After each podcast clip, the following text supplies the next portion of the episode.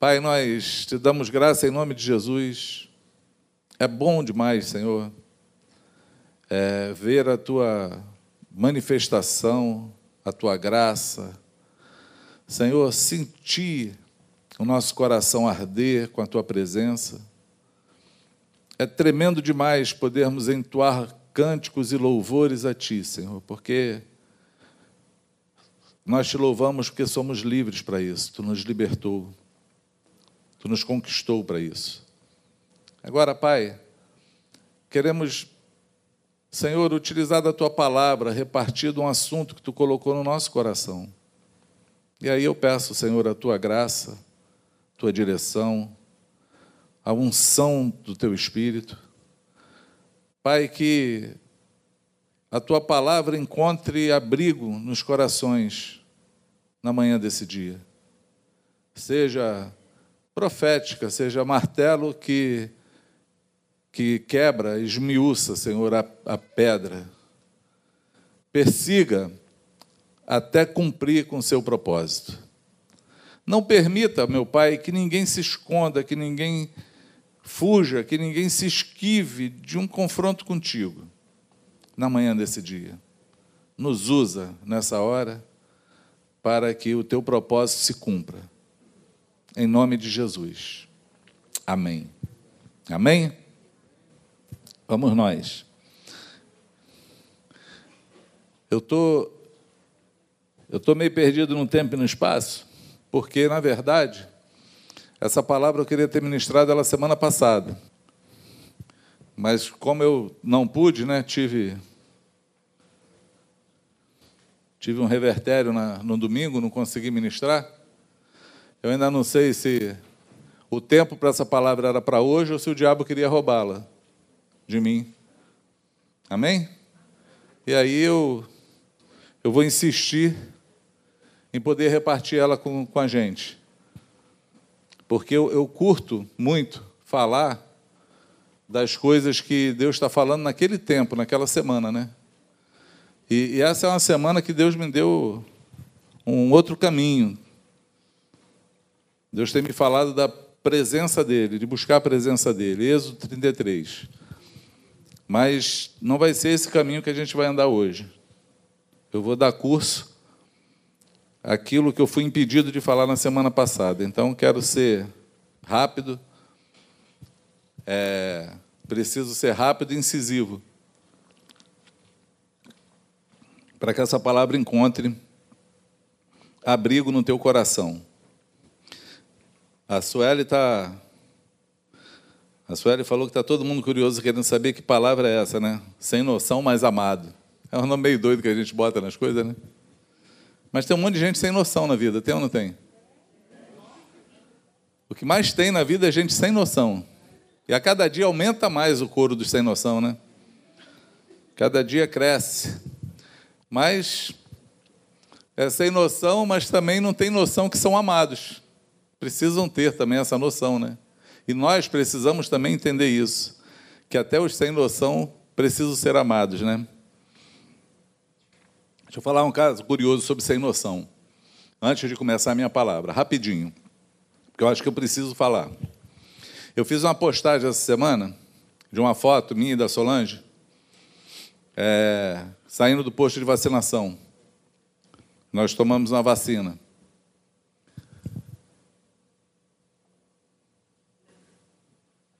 E eu não sabia, eu fiquei surpreso com a repercussão que foi isso. Eu fiquei pensando, gente, que coisa doida, né? Que momento maluco da vida, né? Até me arrependi de ter tirado a foto. Porque já deu história essa foto. Deu muita história.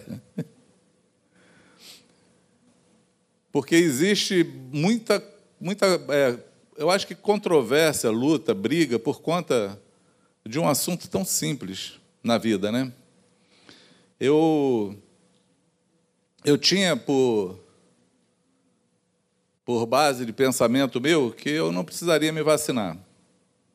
Mas não porque por questão religiosa, nem política, mas por questão de fé. nem religião, nem política, porque tem muita gente que acha que, a gente, que os crentes não se vacinam porque são bitolados, ou então por conta da política aí, são. Como é que o pessoal chama? Bolsomínio. Por conta dessa história toda aí. Então, tomei a vacina, foi aquele escândalo. Todo mundo querendo, querendo saber o porquê que eu tomei. Se eu tenho uma palavra de Deus para tomar uma vacina. O que, que Deus falou. E porque eu disse também que não precisava tomar e acabei tomando. Eu tinha uma crença comigo. Eu pensei assim, eu tive, eu fui, nós fomos os primeiros a ter Covid no meio dessa história toda, pelo menos entre nós. Quando começou tudo no ano passado, a gente pegou aquele vírus ninja, aquele que já veio para matar, com faca nos dentes, sangue nos olhos.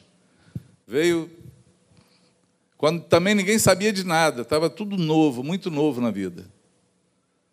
E eu não morri. Não, não, não passei não passei, como é que o Dimba fala? Não fiz a passagem. Luciano, o Zé quase foi. O Zé ventou forte. É, o Zé derrapou na curva, ventou forte. Solange era o maior temor nosso, por conta dela já ter tido um câncer, Deus ter curado ela do câncer. Por conta da saúde de Solange, foi a que menos teve é, reação. Só teve uma dor de garganta, mais nada. E minha mãe faleceu.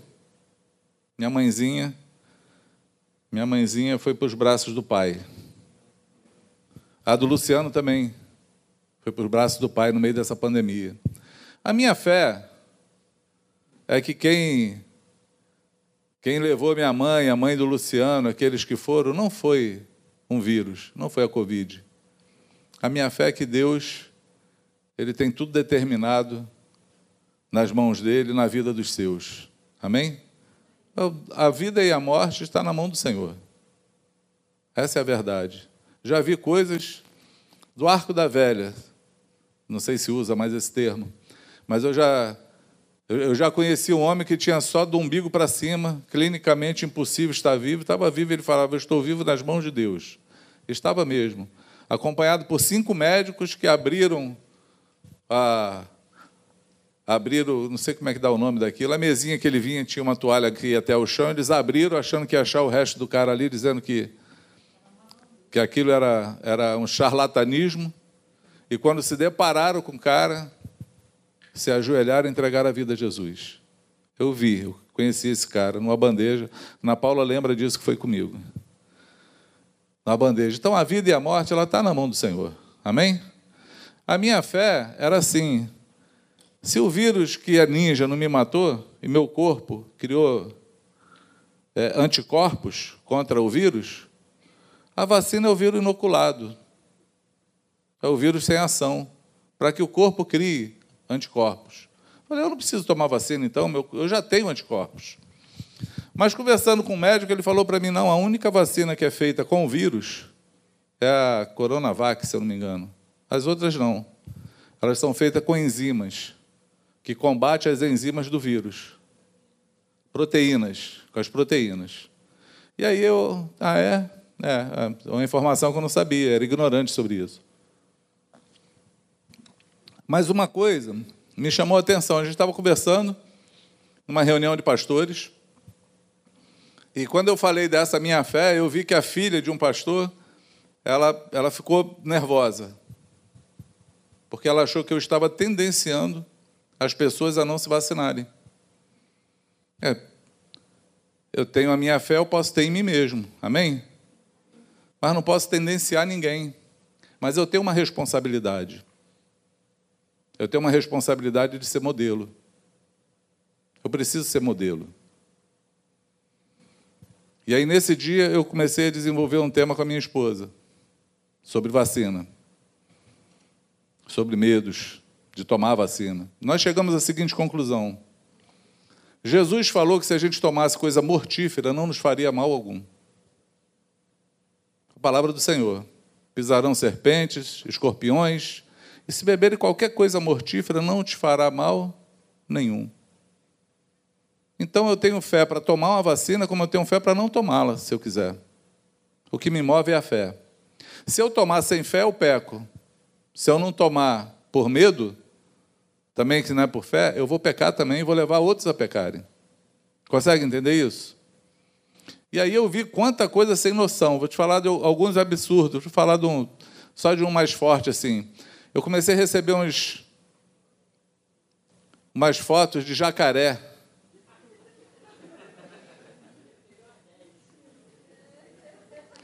E eu fiquei assim, que raio é isso? E aí Solange veio perguntar para mim, vem cá, o que, que o jacaré tem a ver com a vacina? Eu falei, sei. Mas aí peguei uma, uma pessoa mais íntima que tinha me mandado. Liguei para ela e falei assim: vem cá, qual é a do jacaré? ah, não, é porque o Bolsonaro falou que quem tomasse a vacina ia virar jacaré. Aí eu falei, cara, é sério que tu acredita que eu não queria tomar vacina porque eu estava com medo de virar jacaré? É muito sem noção isso, não é não, gente? É sério mesmo? Não, não estou acreditando nisso. Outros, porque nós somos crentes bitolados. Aqueles que não, não faz transfusão de sangue. É bitolado, não pode tomar uma vacina. E aí eu vi que, na verdade, eu fiz uma coisa muito acertada de ser exemplo para aqueles que precisam de exemplo. Amém? Por quê, amados? Eu vou falar uma coisa para vocês. Vocês que ouvem um monte de teoria da conspiração, eu queria que vocês aliassem só uns pontos assim. O vírus existe. Verdade. É no mundo todo não é no nosso país. No mundo todo morreu gente. E esse vírus atacou. A gente pode estar numa guerra viral, uma guerra mundial viral. Né? Aquela Guerra Mundial Z, aquele filme. A gente pode estar nela. A gente nem sabe se está ou não. Tomar a vacina pode ser uma precaução para a tua vida, como pode ser uma precaução para outros. Amém? Ah, mas eu não quero tomar porque eu não tenho fé. Amém. A tua fé é o que vai te garantir viver. Porque quem te sustenta e te guarda é o Senhor. A nossa fé não está na ciência, não está na vacina. A nossa fé não está nela. Amém? A nossa fé está em Jesus, que fala que eu posso tomar como eu posso não tomar. Mas o que tem que nortear a nossa vida é a fé. Ok? Está morrendo gente no mundo inteiro, de todas as idades. É uma realidade. Não tem nem religião e nem política envolvida nisso. Tem uma situação que nós temos que olhar para ela e saber como viver nela. Mas todas as, as situações da nossa vida, nós temos que olhar para o Senhor. Nós olhamos para o Senhor. Nós buscamos o Senhor Jesus, porque é Ele que define todas as coisas. Amém? Tem coisas que nós nem sabemos, compreendemos os motivos, mas Ele sabe tudo o que está fazendo, porque a palavra me garante e a minha fé me garante que o Senhor está sentado no seu alto sublime trono e Ele reina soberanamente. Amém? Diz que Deus olha para esse mundo, vê aquele monte de gafanhoto e Ele ri, Ele dá risada da soberba dos homens. Porque no último dia, Jesus, com o sopro da sua boca, vai destruir o inimigo e a sua igreja prevalecerá. Nós temos que olhar para o Senhor e viver pela fé que temos nele. Não deixa nada turvar a tua vista, o teu coração, e nem julgue ninguém, nem viva sem noção. Principalmente falando que a gente vai virar jacaré que troço mais doido, gente. Fiquei pensando, que coisa maluca, né? Uma vacina, uma foto, deu muita história. Eu falei, aí eu acho que eu fiquei com sem noção na cabeça por causa disso. Por isso que eu dei o tema de sem noção para a ministração hoje. Mas eu quero falar de uns sem noções também. Posso falar? De uns sem noções? Ah, deixa eu ler o texto para vocês. Marcos 16, 16, 18. Quem crê e for batizado será salvo. Quem, porém, não crê será condenado. Estes sinais acompanharão aqueles que creem. Em meu nome expulsarão demônios, falarão novas línguas, pegarão em serpentes, e se beberem alguma coisa mortífera, não lhe fará mal. Se impuserem as mãos sobre os enfermos, eles ficarão curados. Amém? Essa é a garantia que nós temos de viver pela fé. É isso que norteia a nossa fé. Eu vi uma vez uma reportagem no, no Fantástico de uma reunião, né, chamada igreja, na América, que eles ficavam com serpente na mão. Cada membro tinha uma serpente na mão. Por conta dessa palavra. e aí morreu um bocado mordido. E o repórter, quando fez a, a reportagem, perguntou e o pastor falou que os que morreram porque não tinham fé. É bizarro, né? Mas essa essa história é boa para o nosso tempo de hoje. Porque nós temos que ter prudência, crer no Senhor, amém? E andar segundo a direção dele, não olhar para a palavra e simplesmente achar que ela é vazia e a gente tem que atravessar a Baía de Guanabara andando, porque Jesus andou na água, Pedro andou, também vou andar. Não, você tem que ouvir o Senhor. Deus tem que falar contigo. Amém? Ouça o Senhor.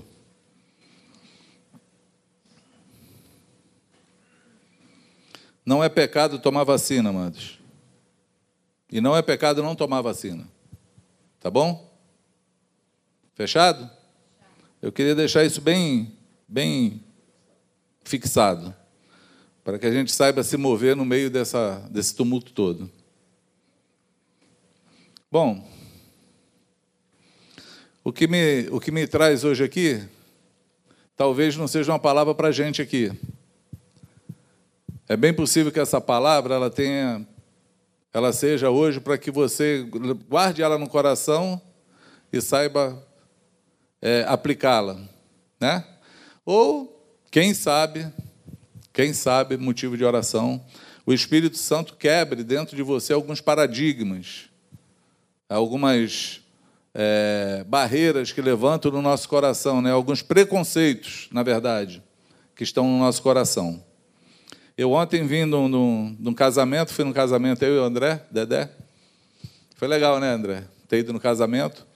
Eu fui no aniversário de, de casamento de um casal, uns filhos na fé, né? Que Deus fez no meio de uma disciplina, ontem ele estava lembrando disso. Eu, eu ganhei esse, esse casal, eu estava em disciplina, estava na Lima. E Deus e, e a minha lima era aquela lima que estava com problema com Deus. Foi muito interessante isso. Vou contar essa história rapidinho. Eu estava numa disciplina e eu achava que a minha disciplina tinha sido injusta e estava bem bronqueado com Deus. Meu problema ficou baseou em Deus. Na verdade, todo o nosso problema é com Deus. E esse, esse rapaz chegou diante de mim, ele um amigo, sentou, falando do que tinha acontecido lá onde ele morava, morava numa, numa área de risco, e prenderam o chefe lá da área de risco que ele morava, e prenderam ele também, que ele trabalhava com transporte comigo, na logística. Prenderam ele também e a polícia fez aquela cariação de, de conversa com separado. Aí falava para o cara assim, não, o cara lá da Kombi já entregou tudo, já falou que você que faz, aí ele carrega na Kombi, ele que não sei o quê, e ele sem saber de nada. E os caras apertavam ele, ele, cara, eu não sei de nada. E foram entregando lá. Quando eles saíram da delegacia, o cara jurou ele de morte. Falou, amanhã você não amanhece vivo. E eles chegaram lá onde eu trabalhava, desesperado com o amigo dele, porque ele queria uma ajuda. A gente trabalhava com entrega, com logística e trabalhava com polícia né? porque os carros nossos tinham escoltas policial. Então eu tinha um, um tenente da polícia, que era o chefe da, da escolta, daquela, daqueles policiais todos, tinha, tinha muito conhecimento. E aí ele chegou lá pedindo uma ajuda para esses polícias ajudarem ele. Eu estava almoçando no dia, falei para ele assim, falei assim, é, cara, tá difícil a tua vida, hein? Tá complicado. Cara, se muda, não vai mais para casa, ou então procura lá o chefe lá. Ele é gente boa, diz que fui eu que pedi para você procurar ele. Não tem nenhuma atenção assim. E ele saiu, quando ele saiu para entrar no carro, ele estava num Fusca. Fusquinha, vê que tem tempo o negócio, né? Na hora que ele ia entrar no Fusca assim, eu sentado, o Espírito Santo falou comigo assim: ele vai morrer. E o sangue dele eu vou requerer da tua mão. Eu travei na hora assim, larguei o garfo, saí correndo, peguei o carro andando. Parei o carro, falei: Eu não te falei uma coisa que eu precisava ter dito. Aí ele o que, que foi? Homem nenhum cumpre aquilo que fala, se Deus não for com ele.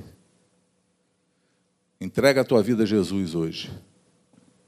Que Ele é o único que pode te salvar. Ele é o único que pode te livrar dessa enrascada. Ele é o único que pode dar solução para esse problema. Ele começou a chorar no carro. Abriu o maior berreiro no carro. O amigo dele que estava junto começou a chorar também. Confessou Jesus, orei por ele. E ele foi embora. No dia seguinte, ele veio trabalhar e falou assim: Rapaz, está tudo resolvido.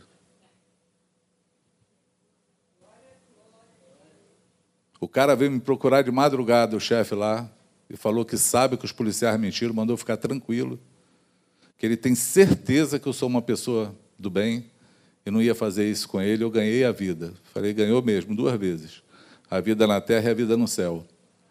E desde então acompanho essa família. E eles fizeram agora 25 anos de casados e me chamaram lá para orar. Eu fui achando, ah, o que, que vai ser? Não, vai ser aqui em casa, só a gente, fazer uma janta, orar pela aliança. Falei, tá, beleza.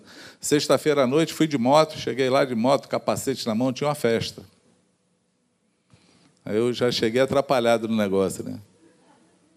Falei, beleza. Mas quando eu estava falando da aliança, eu estava falando da aliança, sobre o compromisso da aliança, e sobre como que eles deram importância à aliança que fizeram, se mantiveram até hoje, firmes naquele propósito, e alcançaram do Senhor a bênção, porque a palavra diz que aquele que toma herança precipitadamente peca, e o seu fim será maldito. O filho dele estava lá, desviado, com uma menina desviada, com um filho no colo. Eu achei que eles tinham casado, que a gente tinha tempo que não se via. Ele naquele dia me procurou e falou assim: tio, tio, porque eu conheci pequenininho, né? Eu ouvi o que o senhor falou, amanhã eu vou no cartório, vou dar entrada no casamento, eu quero casar. Aí eu, sério? Ele, sério, tu não é casado? Não, não. Eu falei, então faça isso. No dia seguinte mandaram a foto da porta do cartório. Estamos aqui cumprindo, obedecendo aquilo que ouviu. Ouviu e obedeceu. E ontem estavam casando. Foi muito maneiro o casamento. Eu fiquei mais feliz do que eles, que estavam casando, porque eu vi o trabalho que o Espírito Santo faz como Deus trabalha por caminhos para nós desconhecidos, caminhos que nossa mente nunca alcança, planos que nós nunca pensamos em fazê-los. Mas Deus ele é especialista em ter um plano para quem sai do plano. Ele faz as coisas certas. Ele me enviou na hora certa, no momento certo, com a palavra certa, para tirar aquele casal do pecado e para trazer eles debaixo da bênção e para trazer os dois de volta para o Senhor. Foi muito chororô ontem. Foi emocionante, né? Foi uma coisa de Deus, assim, muito. Muita, muita graça do Senhor. E eu fico maravilhado com os caminhos que Deus faz com as coisas que Deus faz para falar conosco. E lembrei dessa palavra que eu queria ministrar domingo passado. E aí falei, cara, isso aí Deus continua falando no mesmo assunto. Então eu vou falar nele, nesse mesmo assunto. Né? Eu recebi é, uma mensagem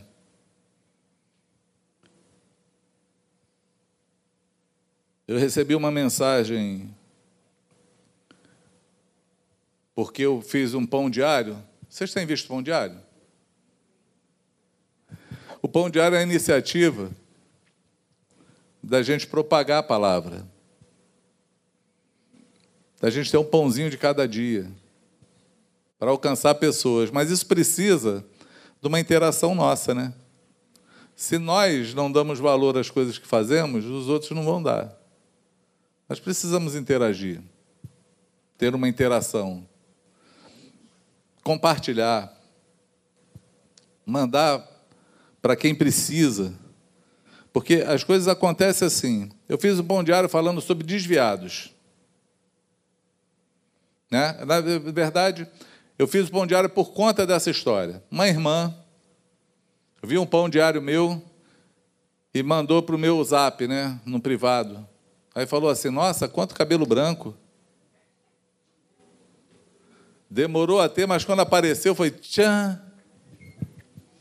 E aquele pão diário foi um que eu fiz contra o sol.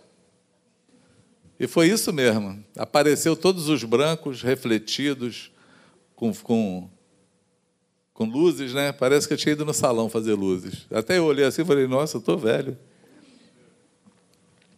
Mas eu, eu não perco nenhuma oportunidade, né? Essa irmã está desviada. E aí eu falei assim: é, mas esses cabelos brancos têm nome. Cada um deles tem nome. E aí coloquei o nome dela e coloquei o nome de uma menina que anda com ela, desviada também. Aí ela respondeu assim: Ah, não, não tem não.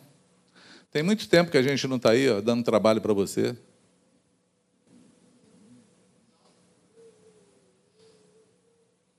Sem noção, né?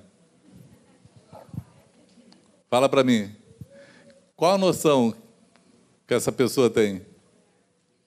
Nenhuma noção. A minha resposta é: quem te disse que eu não oro por você?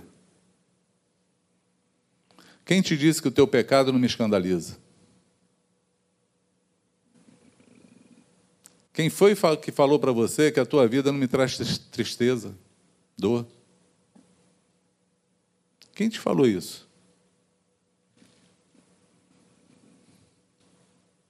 Porque os sem noções, eles saem fazendo as besteiras deles, mas eles não estão preocupados se estão dando prejuízo para alguém. Eles dão prejuízo ao Senhor, porque diz que aquele que se desvia, ele expõe novamente Jesus ao vitupério, crucifica novamente o Filho de Deus, profana o sangue da aliança. Isso é uma verdade, está escrito em Hebreus, mas eles não veem. Mas também não veem o dano que causa em nós. É muito sem noção. Eu ganhei um bloco. Mas estou insistindo. Eu falei, está aí um assunto que a gente precisa falar para os sem noções. Um assunto que a gente precisa também consertar no nosso coração. Por quê? Porque às vezes, amados, eu encontro gente mais preocupada em expor e falar que alguém está no mundão às vezes até com alegria ou com chacota, do que com tristeza. Eu fico impressionado como tem gente que ri de coisas que Deus chora. Que não tem o mesmo sentimento que o Senhor tem em relação àquela situação, àquela pessoa. Que não tem o senso de pelo menos orar a Deus, pedir ao Senhor para que aquela, história se mude. Ontem eu lembrei também esse irmão que eu falei para vocês aqui do, do, do, casamento, ele lembrou da disciplina dele, foi muito legal conversar ontem. Ele lembrou da disciplina dele que ele estava falando de um irmão. Falou, ah, esse irmão, ele é o demônio que, que, que atrapalha a minha vida, ele é o demônio que, que me perturba, uma coisa dessa. E eu chamei ele, ele lembra na época, olha que isso tem tempo.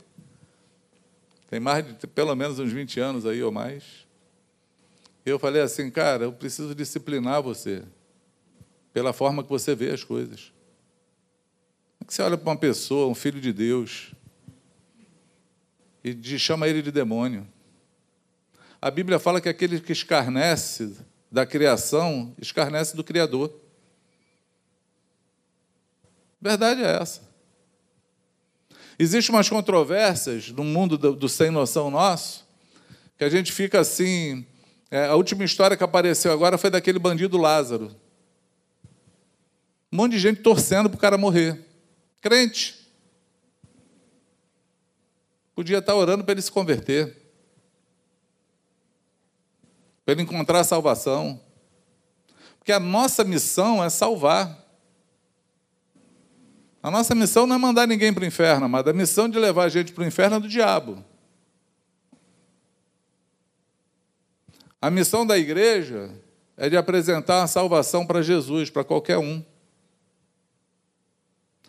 Tem pessoas que são presas, que cometeram atrocidades, e o único desejo que eu tenho no meu coração era de ter uma oportunidade de estar com essa pessoa para falar para ela: para a tua vida tem solução. Para esses teus erros tem perdão. Existe uma nova vida. Existe. Esses dias eu me choquei vendo um, um vídeo, não sei se vocês viram, que viralizou aí nas redes, de uma mãe que encontra um rapaz que matou o filho dela, uma mãe crente, pregando o evangelho para o garoto, falando assim: Eu te perdoo. Deus não te criou para isso. A tua vida não tem que terminar assim. Você precisa conhecer Jesus, você precisa ser livre desse caminho teu. Uma mãe, com total noção do reino de Deus, daquilo que Deus quer, daquilo que Deus espera de nós, em qualquer situação. Consegue entender isso? Sim ou não? Consegue. A gente precisa entender. Porque no, no meio que nós vivemos, no mundo que nós vivemos, no tráfico de informação que nós vivemos, tem muita gente se perdendo da noção do reino, vivendo uma vida sem noção nenhuma, falando besteira, agindo de maneira errada e torcendo por coisas erradas. Eu lembro quando, quando o Cabral subiu os morros com, com, com exército, com aeronáutica, foi ter televisionado, né? televisivo. E aí tava aqueles bandidos fugindo pelo morro, uns de moto assim, a polícia, o helicóptero filmando.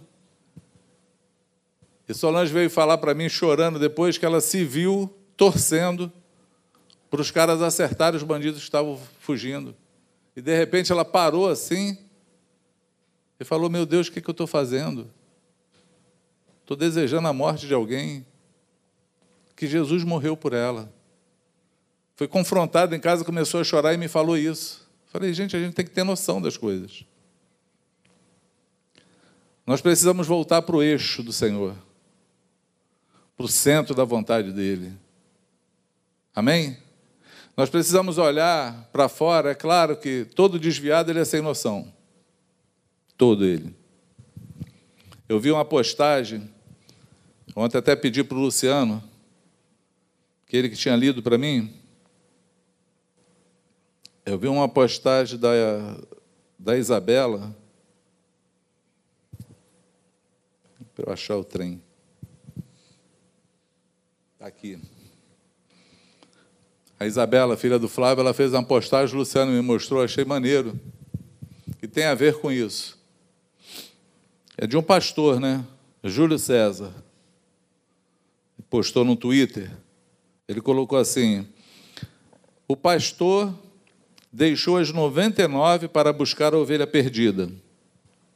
Mas o pai não deixou o filho mais velho em busca do pródigo. Por quê? Ele responde: Porque a ovelha se perdeu. O filho escolheu sair de casa. Quem se perde precisa ser encontrado. Quem abandona sempre sabe o caminho de volta. Sim ou não? Achei fantástico. Quem está perdido precisa ser achado. Agora, quem abandona, quem vai embora, sabe o caminho de volta. Porque o caminho que ele foi é o caminho que ele, que ele vai voltar. Não precisa nem ser o Joãozinho jogando pedacinho de pão para fazer o caminho de volta, não. Porque quem abandona sabe o caminho que vai voltar. Mas quantas pessoas a gente conhece que não tem noção nenhuma, que abandonam nós respeitamos, porque uma igreja que vive no relacionamento é assim. Uma igreja que vive no relacionamento é assim. Aquela, aquela mocinha, aquelas três mocinhas que falaram aqui, as garotas propagandas do Retiro, de Nova Iguaçu, são lá de Nova Iguaçu. Se um dia elas abandonarem a fé, nós vamos saber. A gente precisa procurar ela. Ela tem alguém que cobre ela. Ela tem alguém que está no contato dela. Ela tem alguém que pastoreia a vida dela. No primeiro momento, a gente até procura saber o que, que aconteceu. Não, não quero mais. Nós vamos respeitar a tua decisão. Amém? Nós vamos respeitar você. Agora, isso não causa dano nenhum? Causa. Porque se a gente olhar para qualquer um de nós, nós vamos ver o quanto de investimento tem de Deus e de pessoas na nossa vida. Quantas pessoas investiram em você? Quantas pessoas se dedicam para te servir? Quantas pessoas dedicam seu tempo, seus recursos, seu sono, suas orações, Quantas pessoas sacrificam a Deus em prol de te ajudar? E aí o sem noção vai embora e fala assim: ninguém me procura, essa igreja não ama. Fui abandonado. Inverte o negócio.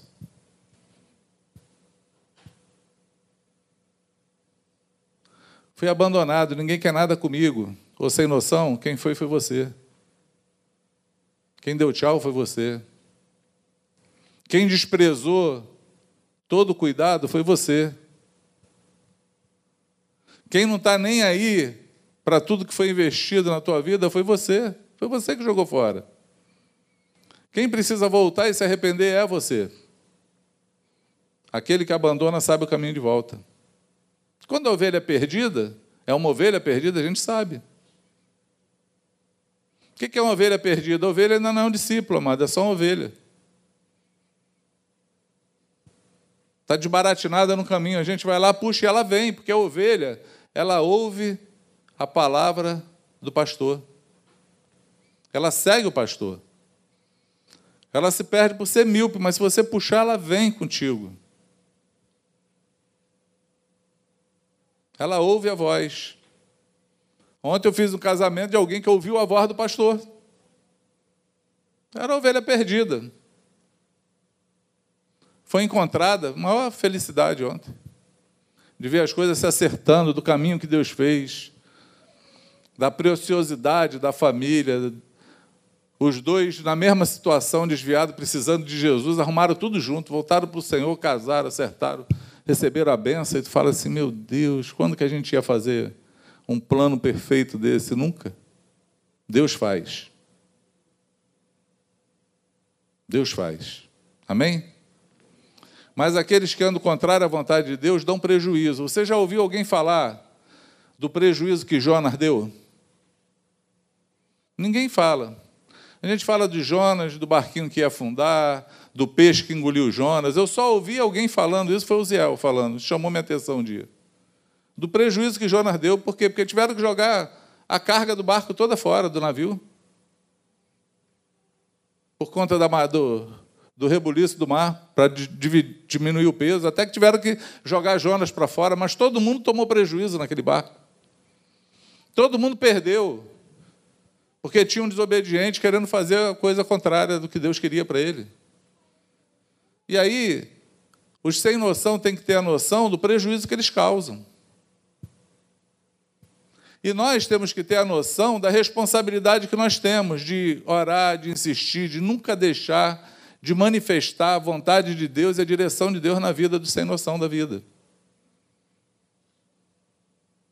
Porque quantas vezes eu vejo gente que se encontra com gente desviada, perdida, e está contando piada, rindo, achando graça dar loucuras que o desviado faz, sem reprovar. Quando a palavra diz que nós não temos que compactuar com as obras infrutíferas das trevas, antes nós temos que reprová-las. E aí toda oportunidade é uma oportunidade de você olhar e anunciar que o caminho está errado. Toda oportunidade é uma oportunidade de você pegar o sem noção e falar, o sem noção, tu está no caminho errado. Falar com amor, fala com direção. Ora para que Deus te dê essa oportunidade. Ora. Quantos já ouviram falar de escândalos de pastores? Foram presos aí roubando, molestando, pedofilia. Quantos já ouviram aí? Quantos já viram escândalos? Vocês estão fora da, das notícias, porque tem um montão. Uns olham e falam, está vendo? Envergonhando o Evangelho.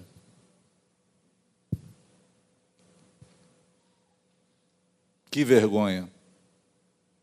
Estou até com medo de dizer que eu sou crente agora.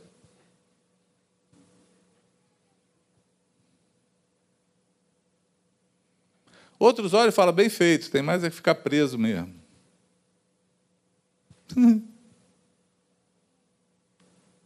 Difícil encontrar alguém que fale assim, vou orar por esse cara que ele precisa se converter. O pecado dele tem solução. O pecado dele tem jeito. Ele pode se arrepender disso. Jesus tem um plano na vida dele. Esse garoto que eu batizei ontem, já não é um garoto, né? Oh, que eu casei, já está com os 30 anos. Ele falou para mim quando era pequenininho assim, tio, quando eu crescer eu vou ser pastor. Falei, amém. Toda vez que eu encontro ele, eu lembro ele da promessa. Ontem foi mais um dia que eu olhei para ele e falei assim: você era pequenininho, você falou que ia ser pastor. Já está passando, hein? Já está atrasado. Corre atrás. Para cumprir aquilo que você falou. Porque ele pode ser um pastor. E vai ser. Amém? Porque a experiência dele vai trazer pessoas que vão precisar daquilo que ele recebeu. Ele vai precisar, ele vai precisar estender a mão e anunciar o motivo de tudo, que é Jesus. Porque tem muita gente se perdendo porque alguns abandonaram o seu chamado. Alguns abandonaram o seu chamado. Gente que já viu a glória de Deus se manifestando. Gente que não tem desculpa para falar que não existe, mas abandonaram o seu chamado. Nós precisamos motivá-los. Porque o sem noção que vai embora, que está no pecado, ele acha, ele acredita que para ele não tem jeito. Ele já foi longe demais. E a gente precisa avisar para eles que tem jeito sim. Tem jeito, amado. Quem disse que não tem jeito? Enquanto a vida, a esperança. Só não tem jeito depois que morre, que aí é o Senhor que julga. Não somos mais nós que estamos falando. Mas qualquer um, em qualquer situação que quiser se voltar para Cristo, ele dá jeito nisso. Amém? Teve um homem nos Estados Unidos que ele foi preso, ele matava as vítimas, cortava, congelava e botava no congelador. E comia, era canibal. Foi preso. A televisão mostrou os frises com os restos de, dos corpos, da carne do churrasco que ele fazia.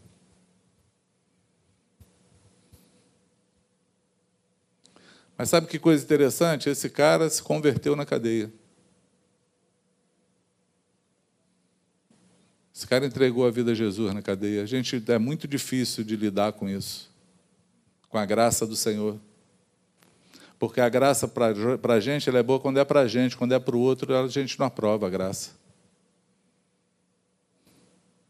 Tem muita gente da família do ladrão da cruz que achou, ou os conhecidos dele, que achou que ele foi para o inferno.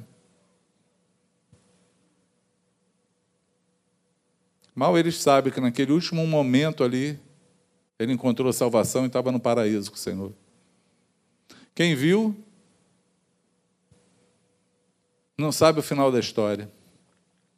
Nós que estamos vendo, não sabemos o final da história, mas nós podemos influenciar nesse final.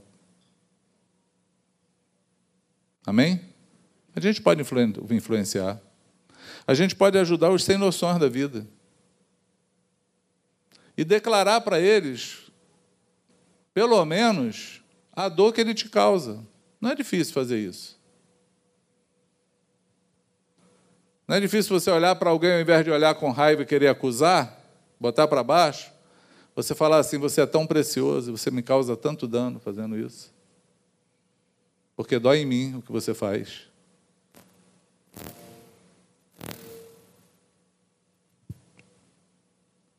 Não é difícil. Mas nós precisamos ter noção para poder ajudar os, os sem noção, dizer para eles que eles são amados por Deus, que tem um caminho de volta. Existe um caminho para voltar. Quantos podem dizer amém? Amém?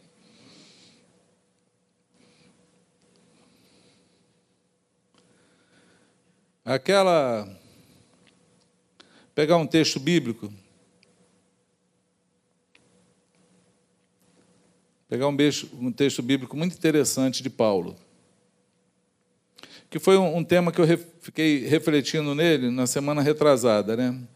Quando eu comecei a pensar nesses sem noções, eu lembrei de um texto de Paulo falando, eu falei, eu já ouvi isso em algum lugar na Bíblia. Ou já ouvi, já li. Isso em algum lugar na Bíblia. Aí fiquei procurando qual era a versão correta, porque a gente lê muita versão, né? Muitas versões de Bíblias. E aí eu achei na NTLH, era aquilo que eu queria, porque em algum lugar eu vi Paulo falando que quando alguém pecava, ele ficava escandalizado, ele ficava afligido. Está lá em 2 Coríntios 11, 29. Paulo fala assim: quem se enfraquece, que eu não me sinta fraco.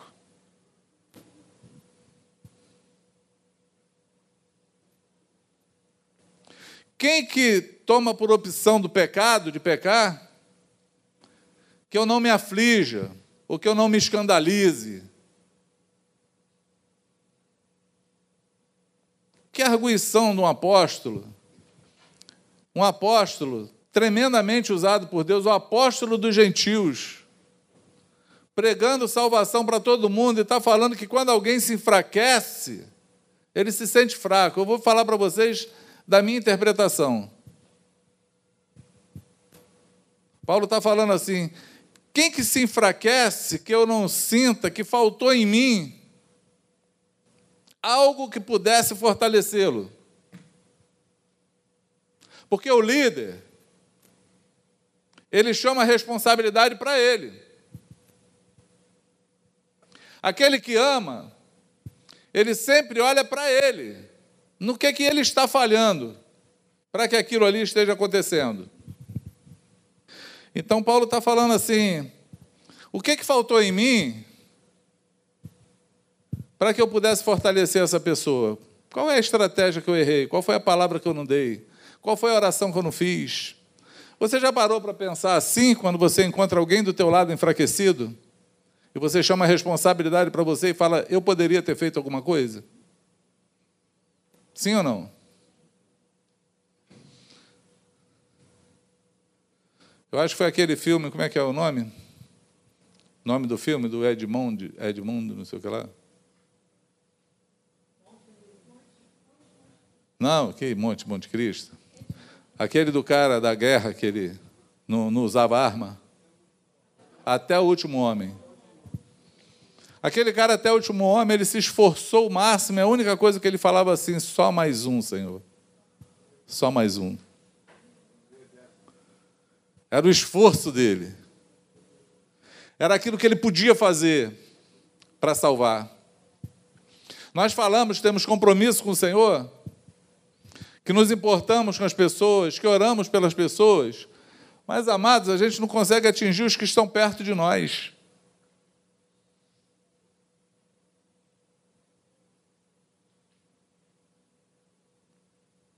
Porque a gente acha que é um monte de gente sem noção e não podemos amá-los. Nós precisamos amá-los. Amém? Esse texto de 2 Coríntios que eu falei para vocês, 11, 29, eu peguei o contexto dele. Né? O que, que Paulo estava falando? Ele estava falando do prejuízo dele. Ele estava falando do esforço que ele fez, do trabalho que ele fez na vida daquele que optou pelo pecado. E aí você, que tem tomado por opção pecado, você que é sem noção da vida, eu queria te mostrar o trabalho que é feito para que a tua vida seja edificada. E Paulo fala do dele. Ele está falando assim, porque entraram os judeus pervertendo, uns falsos profetas pervertendo a doutrina, pervertendo o reino de Deus, pervertendo o senhorio do Senhor, trazendo preceitos, judaísmo para aquele povo. E Paulo tinha trabalhado para anunciar Jesus Cristo a eles. De maneira simples, o Salvador do mundo e vê aquelas pessoas se perdendo, aí ele abre o coração, ele, ele fala, fala como louco, ele fala assim: são ministros de Cristo? Falo como se eu estivesse fora de mim. Afirmo que sou mais ainda. Em trabalhos, muito mais. Em prisões, muito mais. Em açoites, sem medida. Em perigo de morte, muitas vezes. Cinco vezes recebi dos judeus 40 açoites, menos um. Três vezes fui açoitado com vara, uma vez fui apedrejado, três vezes naufraguei, fiquei uma noite e um dia boiando em alto mar, em viagem muitas vezes, em perigos de rios, em perigos de assaltantes, em perigos entre patrícios ou irmãos, né? em perigos entre gentios, em perigos entre cidades, em perigos no deserto, em perigos no mar, em perigos entre falsos irmãos em trabalhos e fadigas, em vigílias, muitas vezes em fome e sede, em jejuns, muitas vezes em frio e nudez, além das coisas exteriores. Ainda pesa sobre mim diariamente a preocupação com todas as igrejas. Quem enfraquece? Que eu não enfraqueça. Quem se escandaliza ou quem toma por opção do pecado, Aqui ele fala que eu não fico indignado nessa versão. Na NTLH está falando assim: quem toma por opção do pecado que eu não me aflija? A palavra aflição, a, a, a, a terminologia dela, né, a representação dela no grego é alguém que está dentro de um prédio em chamas, está no meio do incêndio, está vendo tudo pegando fogo, todo mundo morrendo, ele não sabe para onde vai, não sabe o que fazer, porque esse é o sentimento de quem trabalhou tanto pela vida de alguém, sem noção, que simplesmente fala: vou embora, vou tomar por opção pecado. Mas engraçado, amados, que você não vê Paulo falando assim que eles vão para o inferno. Eles estão me devendo. Ele está sempre pronto para anunciar o Evangelho e restaurar a vida de todos aqueles que precisam. Amém? Jesus, quando fala da parábola do filho pródigo, eu não sei se você sabe, Jesus não está enfatizando o filho. A gente fala muito do filho. O filho que foi embora, o filho que fez. Jesus está enfatizando o pai.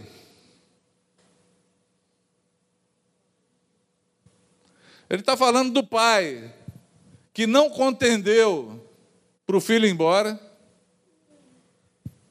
que deu a parte dele, mesmo que sem ele ter o direito de receber, e nós recebemos muitas bênçãos que não temos nenhum direito de receber, e fala da aflição desse pai, porque diz que quando o filho está voltando, de longe, o pai avista no caminho, é um pai aflito, olhando no caminho e esperando esse filho voltar, orando, intercedendo, planejando. No caso aqui, Jesus está exemplificando Deus, mas ele pode exemplificar a nós. Que podemos estar planejando, orando, criando estratégias, pedindo a Deus graça, sabedoria, palavra, para resgatar aquele perdido. Porque é a nossa responsabilidade fazê-lo. E para que o nosso trabalho não seja vão. Para que a gente não trabalhe de maneira vã, perdida. Quem consegue entender o que eu estou falando? Amém? E diz que quando aquele filho aparece, volta, o pai fala assim: Esse meu filho estava perdido, foi achado. Estava morto e reviveu. O pai tinha a consciência de que o filho tinha se perdido no mundo. E como ele voltou, agora ele foi encontrado. Ele tinha total consciência que ele tinha morrido, estava morto para o pecado, estava indo para o inferno. Mas ele encontrou vida novamente. O único desejo do pai era que aquele filho fosse encontrado e fosse ressuscitado. E aí eu lembrei de uma carta. Vou terminar. Falei que eu queria ser rápido e sucinto. Vou terminar com uma carta que eu lembrei dela, de uma experiência minha com meu filho. E aí eu pedi para ele, que eu perguntei para ele assim, um dia a gente conversando, quando eu falei desse tema, eu acho que estava num grupo caseiro, ele falou assim, eu guardo essa carta até hoje. Aí eu, sério? Aí ele, sério. Falei, caramba. Aí ontem eu lembrei, à noite liguei para ele, vem cá, aquilo que tu falou é verdade? Tu tem a carta? Eu tenho. Pô, leva para mim para a reunião, que eu quero ler com os irmãos, que eu quero mostrar o, o drama do coração paterno com o drama daquele que está iludido aí fora. Eu conheci uma música. Os desviados dentro de casa são os piores, são os mais sem noção, né? As minhas conversas com o Carlinhos eram muito engraçadas. Carlinhos olhava para mim assim quando estava desviado e falava assim: eu acho que o senhor é muito intenso, me julgava direto. Eu acho que senhor não faz certo, não, senhor é muito intenso no que faz. Eu, como assim, muito intenso?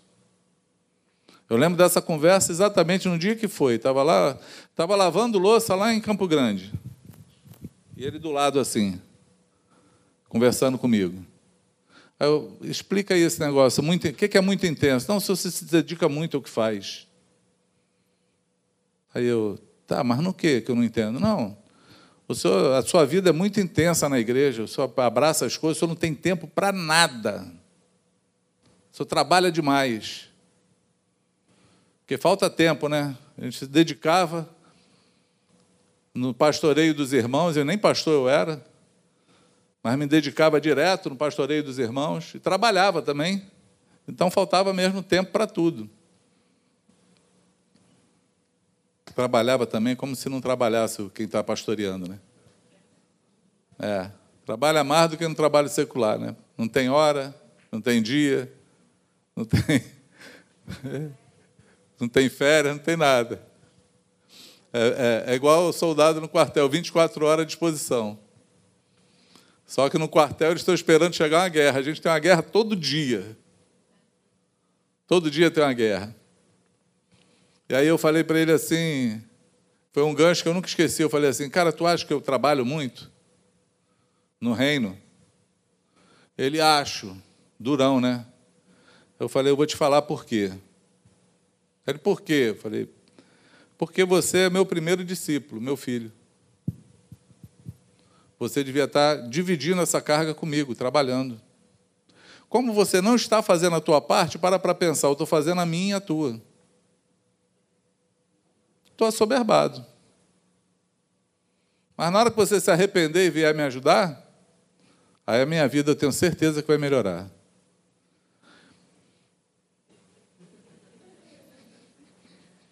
Aí os sem noção vão embora, achando que a gente está errado ainda. Aí no meio desse conflito, eu ouvi uma música. Porque até esse momento que eu conheci essa música, eu vivia dessa forma de julgamento. Eu vivia dessa maneira, julgando, quer nada, se vira, desprezando, duro, duro. Porque nós somos assim. Nós precisamos do Espírito Santo para nos transformar.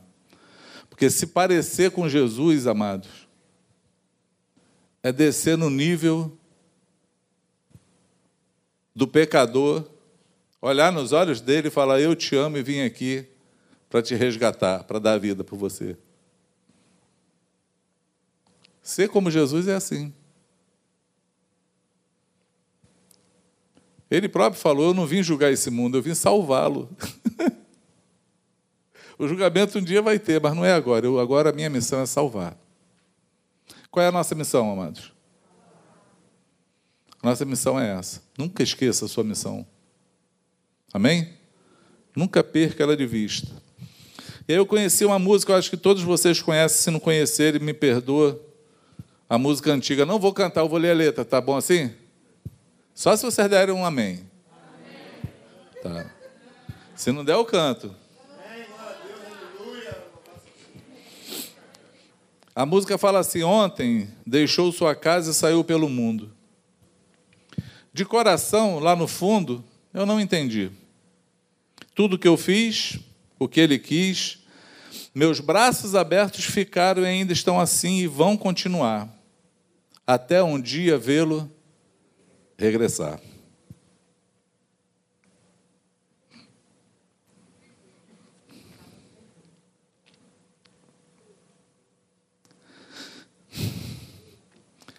Posso pensar no que o mundo lhe tem preparado.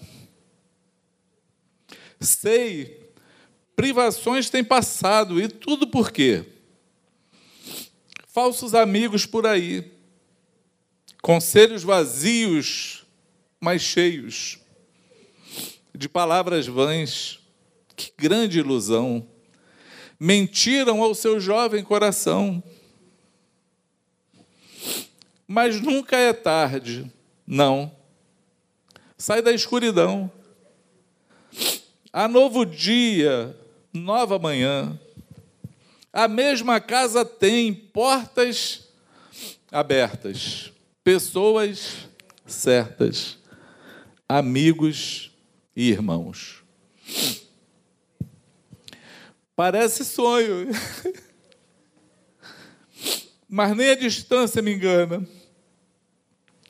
O coração de quem ama não pode esquecer. Seus olhos, seus passos fracos, tropeções, seus olhos rebrilham e choram. Pai, eu sei que errei, mas vim para acertar. Permita-me de novo aqui ficar. Pai, só lamento que onde passei via muitos, filhos sem rumo, sem teto e carentes de amor.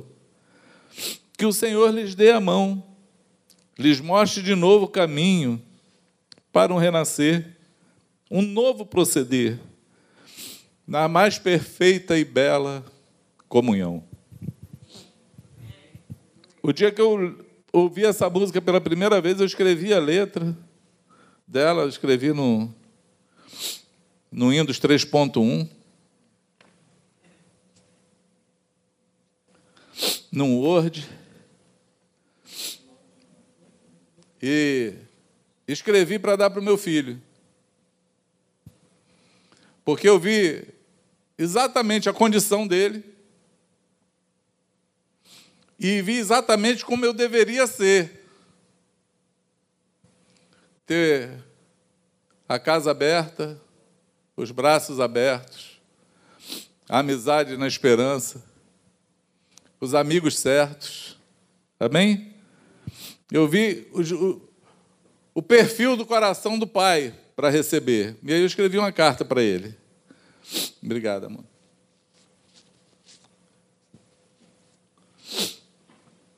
Tem que falar o nome dele, né? Porque, desculpa, Carlinhos, mas.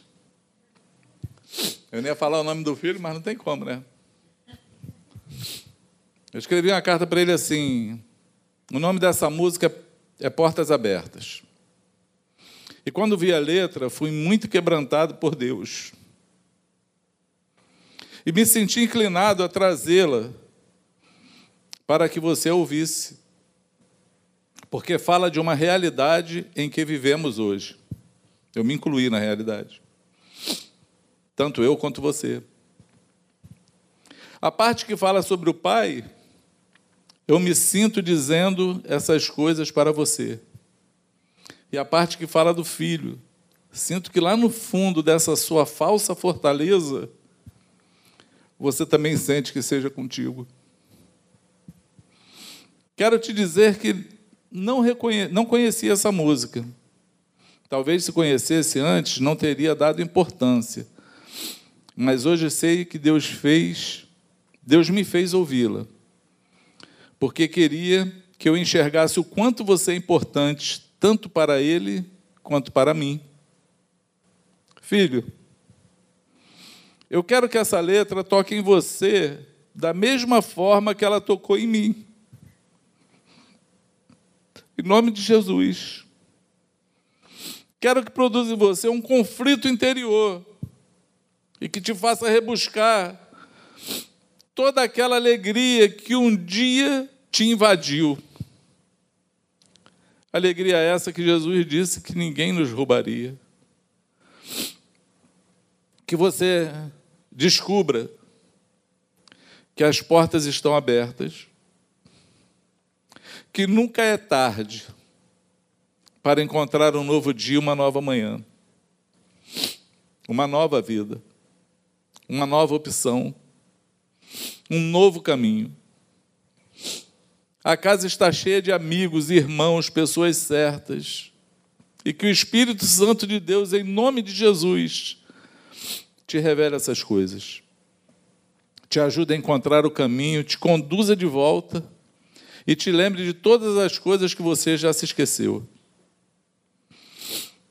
Mas o Deus que começou a boa obra na tua vida, Ele é poderoso para concluí-la. Filho, te escrevi essas coisas, pois temi que ao falar esquecesse de algumas. E também porque espero que você guarde essa carta, ah, por isso você guardou.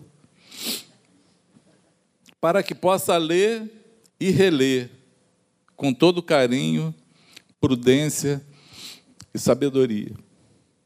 Guarda essas coisas no teu coração e saiba que eu te amo e que você pode contar comigo. Que a paz de Deus que excede todo entendimento e é o árbitro da justiça seja contigo. E aí assinei a carta. E dei para ele. Que rabisco, né?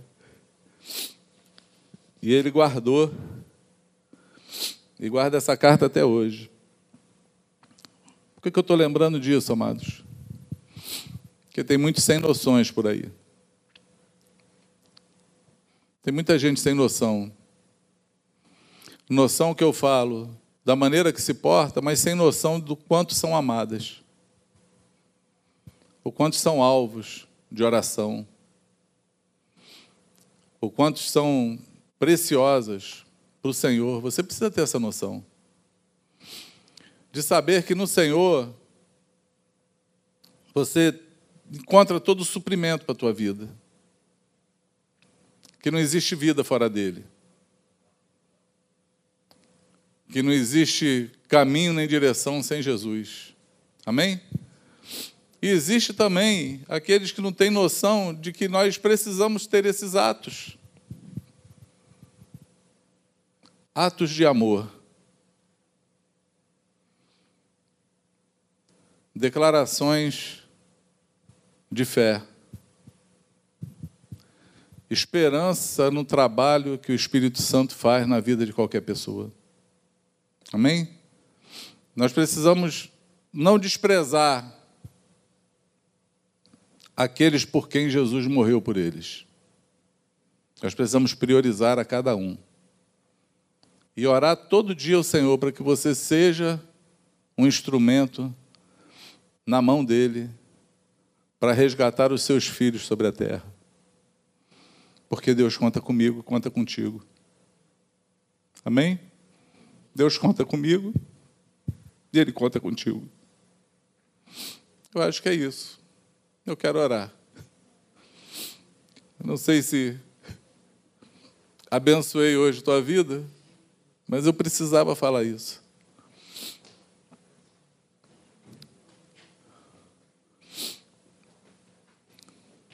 Eu acredito que o Senhor deixou para falar isso hoje. Porque talvez você não tivesse aqui no domingo passado, né? Para ouvir. E hoje é um dia.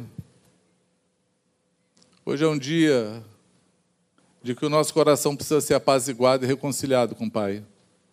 Amém? Se você precisa se empenhar para conquistar alguém, eu quero orar contigo. Quero orar contigo para que Ele te dê a graça necessária e o despertamento necessário para você se envolver na vida daqueles que você busca. Amém? Talvez você está aqui é um, um sem noção, um desviado. Alguém que está escolhendo o pecado e não sabe, está desprezando todo esse trabalho na tua vida. Todo esse investimento. Porque o Senhor ele não só investiu na tua vida quando morreu.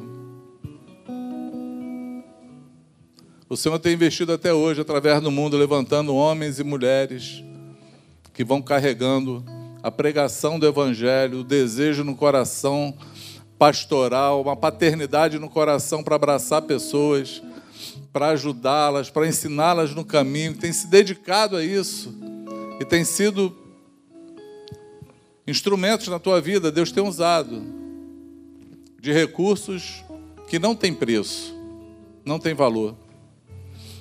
Não tem como avaliar esse custo, porque são coisas entregues valiosas na mão do Senhor, como tempo, oração, amor, dedicação, sono, joelhos dobrados, aflição no coração pela tua vida. E se hoje você é uma pessoa dessa, eu quero te dar um, um conselho. A casa está de portas abertas. Entra nela. Amém? Tem amigos, irmãos, tem pessoas certas que Deus escolheu para tocar na tua vida. Podemos orar? Vamos ficar de pé?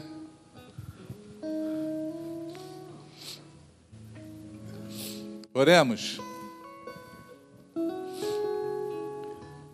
Se você tem alguém que você quer colocar diante do Senhor, você pode orar por essa pessoa hoje. Se você está num caminho errante, desviado, você quer refazer o teu caminho, quer falar para o Senhor, assim, hoje eu estou ouvindo a tua voz, eu quero voltar, Senhor. Hoje é o teu dia, amado. Não despreze esse amor. Não despreze esse amor. Venha para os braços do teu Pai. Amém? Hoje é o teu dia. Vamos orar? Pai, nós estamos aqui em nome do Senhor Jesus. E Senhor, hoje foi mais um desabafo do que uma palavra, mas de coisas verdadeiras, instruções de vida e de amor. Eu quero te pedir, Senhor, que tu levante, levante a tua igreja com coração amoroso. Senhor, fazendo todas as coisas intencionais para o teu reino, anunciando sempre a salvação, o perdão, o amor, Senhor, que pode mudar a vida de alguém ao te conhecer. Que sejamos, Senhor, não só esses arautos, mas sejamos esses pais. Que olhem à sua volta e se sintam responsáveis pelos teus filhos. Para poder cuidar, para poder insistir, para poder orar, para poder se dedicar. Faz isso. Tira de nós todo julgamento humano Tira de nós, Senhor, aquilo que as notícias querem inflamar no nosso coração e nos fazer pensar, decidir, querer aquilo que tu não quer. Pai, não permita que nós possamos rir daquilo que tu chora. Não permita, Senhor. Não permita que a gente cultive e regue aquilo que tu não plantou. Não permita. Traz a noção, o entendimento, a clareza da tua vontade para as nossas vidas. Paizinho, chama também teus filhos de volta. Todos aqueles, Senhor, que nós temos orado, Senhor, e por aqueles que nós nos esquecemos também e desprezamos, mas são amados por Ti, são alvos do Teu amor, Senhor, foram contemplados no dia da cruz. Faz a Tua obra perfeita e traz Traz cada um dos teus filhos para a tua casa, para o seio da tua igreja, para a comunhão dos santos, para o relacionamento que produz crescimento, Senhor. Livra-os das garras do diabo. Livra-os livra das distrações desses dias.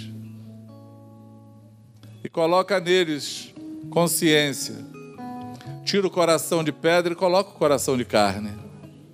Tu pode fazer isso, Senhor. Na verdade, tu és o único que pode. Eu te louvo por esse jovem que está aqui hoje, Senhor. Refazendo o caminho dele contigo. Já valeu a pena, Senhor, ter repartido essa carga no dia de hoje, Senhor. Só em ver esse jovem aqui já valeu a pena. Restaura a vida dele. Porque só tu pode fazer isso. Endireita os passos dele. Troca as vestes dele hoje por vestes brancas, limpas. Devolve a ele a autoridade perdida Instrui ele, Senhor, a pregar a tua palavra, o teu evangelho, a ser mais um que abraçou o teu chamado e vai se mover, Senhor, repartindo esse amor sobre a terra. Restaura a vida, porque tu és poderoso para fazer. Eu te agradeço, te louvo, em nome de Jesus. Muito obrigado pela tua presença, pela tua graça e pelo teu amor. Amém. Quantos pode dizer amém? Seja assim em nome de Jesus.